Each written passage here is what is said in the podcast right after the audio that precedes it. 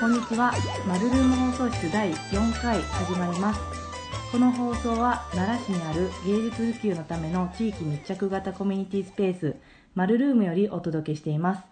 マルルーム家主の私、飯村が聞き手となり、アーティストや仲間のアートコーディネーターと芸術と日常の関係性についてざっくばらに話します。今日は初回の記念すべき初ゲスト、ゲスト？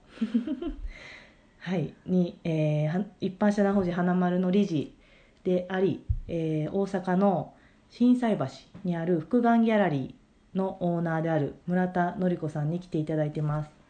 こんにちは、村田と言います。よろしくお願いしよろます。しくお願いします。今日は、えっ、と、視力室の棚を作るのと。えっ、と、なんか納屋みたいなところの 木を、えー棚を壊して、えーと洗面台の棚に作り変えるべく。えー切ったり、拭いた虫り、虫の虫の死骸と戦ったりとかをしています。聞く人が聞いたら福眼のオーナーの村田さんともある人がそんなね埃まみれになってっていうのも驚く人もいるかもしれないですけど。花ラートはでもね、基うん。本こういう埃と虫の巣との戦いなので。確かに。はい、いつもといえばいつもですかね。出会いとしては我々やっぱ花ラートですよねその。そうですね。2014年うんうんうんの、えっ、と花ラートの開催が私が住んでいる生駒のエリアでうんうん。あって、でそこでキュレーターをやってほしいという依頼があって、えっ、とキュレーターをしたのが始まりです。それまではそんなに町屋とかそういうボロいお家とかで展示をするっていうことって村田さんってあんまりなかったんでいしたっけ？やえっと私の家住んでいる家がその生駒の家がもともと家族が持っていて放置していた家で、もう傾いてるようなところだったから、あのそっか。ボロボロの空き家を改修して住んでいたので全然こなるほど、う、はい、抵抗というか。よくある作業では あります。大きな違う違う古い小さな古い家のためにっていう展覧会をしたことがあるんですけど、へえあのーボロボロの家だったからそこに合わせて知り合いの作家さんとかに作品を作ってもらって、うん。家で展覧会をして炭開きっていうか、うーん。まさに、はい、でお茶会をしたり家から、えー、と生駒三条遊園地を越えてぬかぬかた、うん。えー、と近鉄のぬかた駅ん？平岡だったかな？どっちかにこう越えるミニハイキングとかしたりしてました。あれは2000何年だろう？2010年ぐらいかな。じゃあまあやってることをねずっとそうあんま一貫して 興味関心のあることとかやってることは、い。ねギャラリーも自分というかね友達と一緒に作って、うんうんうん。壁を立てたりしているので、うんうん。まあ、ずっとうん。ノコギリをうん。握ってるって感じですね。出身はえっ、とゆ油絵。えー、と私は京都造形大学うん。の油絵のコースを出ているんですけど、うんうん。油絵はもう描いてないですね。それででもすごいそうやって空間を作るというかもちろん作家さんをこう呼んできてキュレーター的に采配したりとかコンセプトを立てるってことも村田さんすごい秀でてはるけど空間まあ、照明とか壁を塗るとかそういったさっき言ってたような、まあ、DIY 的なこともすごい長けていらっしゃるじゃないですか。いやなんか趣味？でも趣味がそうやって実益そうにそうですね。実益っていうかはどうかなというところですが福眼ギャラリーを20年前に始めはるきっかけになった話っていうのは私前聞いてすごい面白かったんですけど、中学生高校生ぐらいだったかな。その自分の部屋っていうのが一応もらえた時うんうに、ん。こう普通の白い塗りこう土壁というかこうコンクリートのこう何にもこう愛想のない壁だったんですけどこうペパーミントグリーンの時計を買ったのかな。でそれに合わせて、あ壁を塗ってみようと思ってこう壁を塗った時にすごいこう変わりようにおが面白くって。うんうん。あこれはすごいわと思ったのが、うん。なんかその空間を楽しむ、うんうん。空間の変わりっぷりを楽しむっていうのが、うんうん。きっかけだったっていう話をいつかした気がしうます。んうん。なんかそのかペンキを自分の部屋にペンキを塗ってこう雰囲気とかうんうん。空気とかがこうガラッと変わるっていうところの延長上にありますね。現代美術とか ギャラリーをやるっていうことがつながってるっていうのが私はすごいなんか面白くてそういう気づきうん。があった瞬間っていうのが。ねえ、うん。塗ってみるまではなんで塗ろうと思ったのかだとこう覚えてないんですけど、ねなんでしょうね、うん、うん。なんか絵を描くのはもともと好きで、うんうん。のなんか物をつ物を作る図画工作がこういい成績だったっていううん。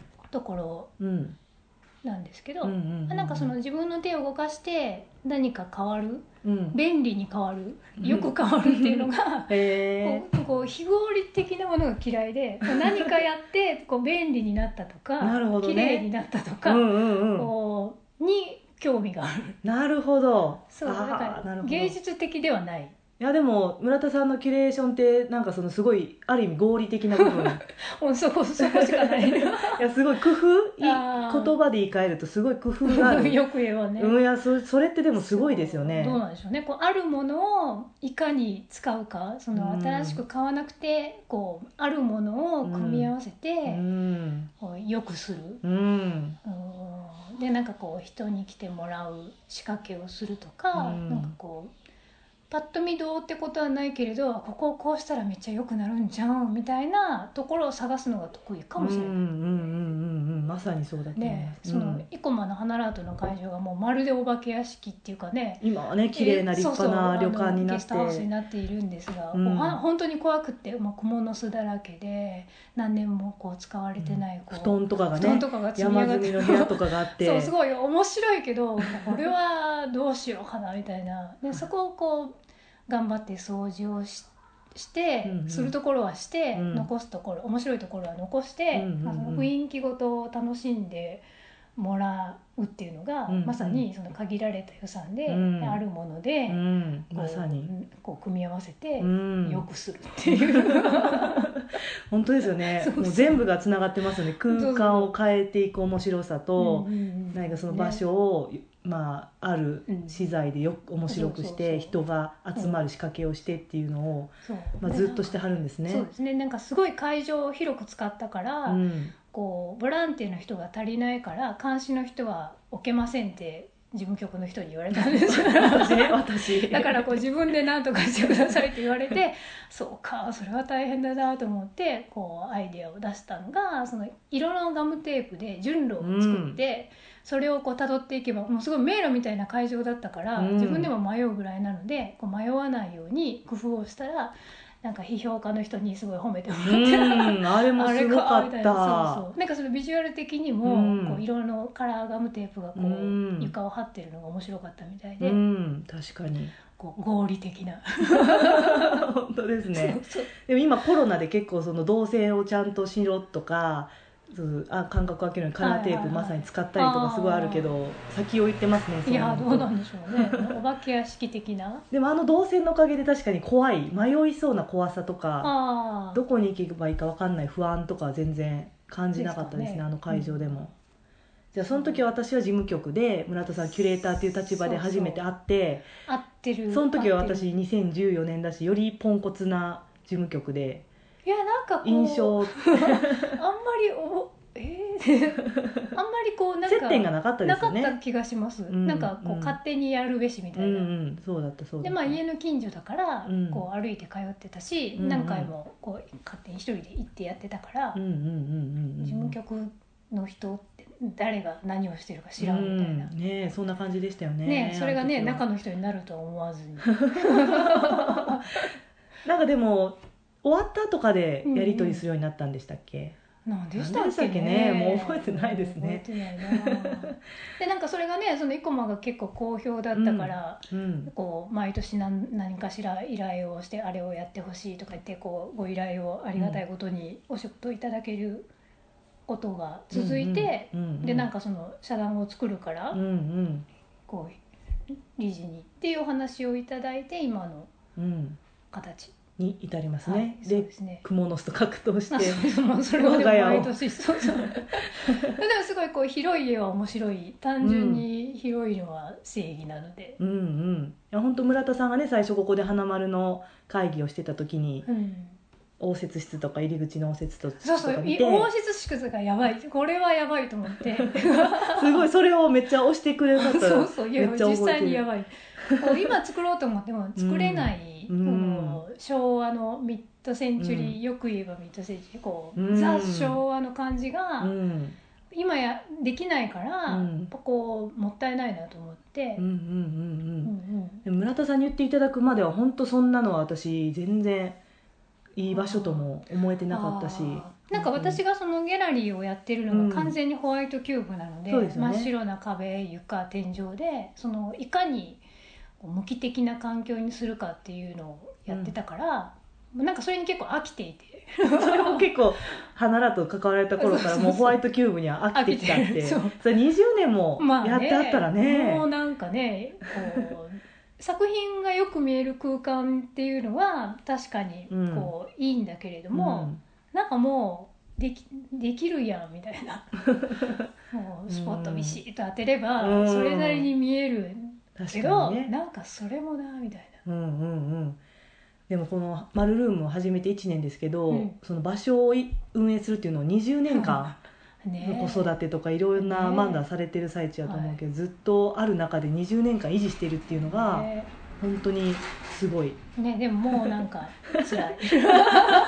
飽きてきて辛いだけどね その継続をすることでその作家さんの,、うん。の発表の場になったりとうん。か、長くあることの意味みたいなのも多少あるとは思うので、うん。悩ましいけれどもなんかモチベーションを維持するのが、うん。えー雇われてないしこれですごい儲かってるわけでもないから、うん。もうやめても誰も誰もい困らんことはないいけれど、うん。なんかその楽になることが多々あると思うとね。ねえそう でもこのマルルームやってると思うけど マルルームやってるからこそうん。別の仕事いただいたりとか、まあね。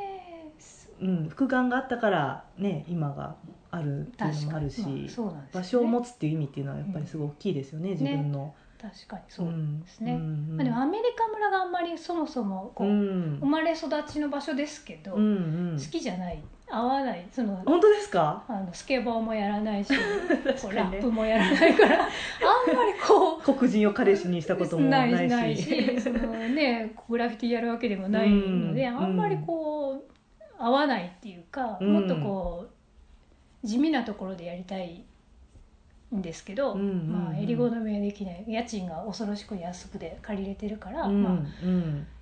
あ、あそこでできることしかも私ができることってなんだろうなと思ってずっと悩みはあります。なるほど。もっとこうそうういうストリートカルチャーが好きな人がやるんだったらうん活かせるのになと思うことは多々あります。うんうん。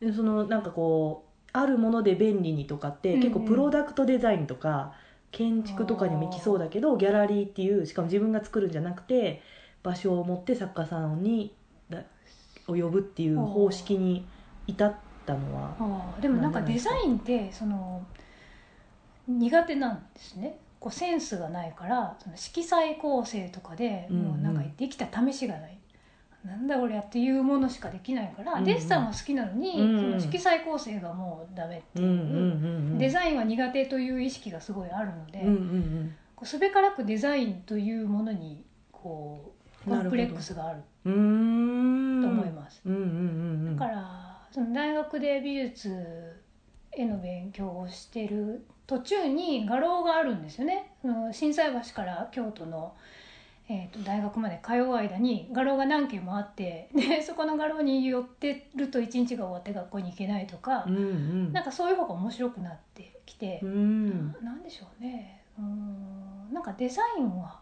合わない。っていう感じはします。うん。うんうんうん。呼ぶ作家さんとかもそこでじゃあこう見定めるというかある意味こう最初はスカウトから始まっていきますよね。そうですねそのどうしても同世代の人ばっかりにな、うんが多いんですけど、うん、卒生とかで見て声をかけた人うんもいるし、うん、私がずっと好きだった人とかもいるんですけど、うん作家さんもねその若い人をやらなくちゃという思いはあるけれどもなんかもうその世代間ギャップであります なんかそのよね。こう結構いい年だからもうのこう、うんひ若い人をサポートしなくちゃいけないはずなんだけど、うん。そんな余力がないから いやいやいや。なんかこう声かけにくいみたいな。何もしてあげられないわみたいな。ごめん無理みたいな。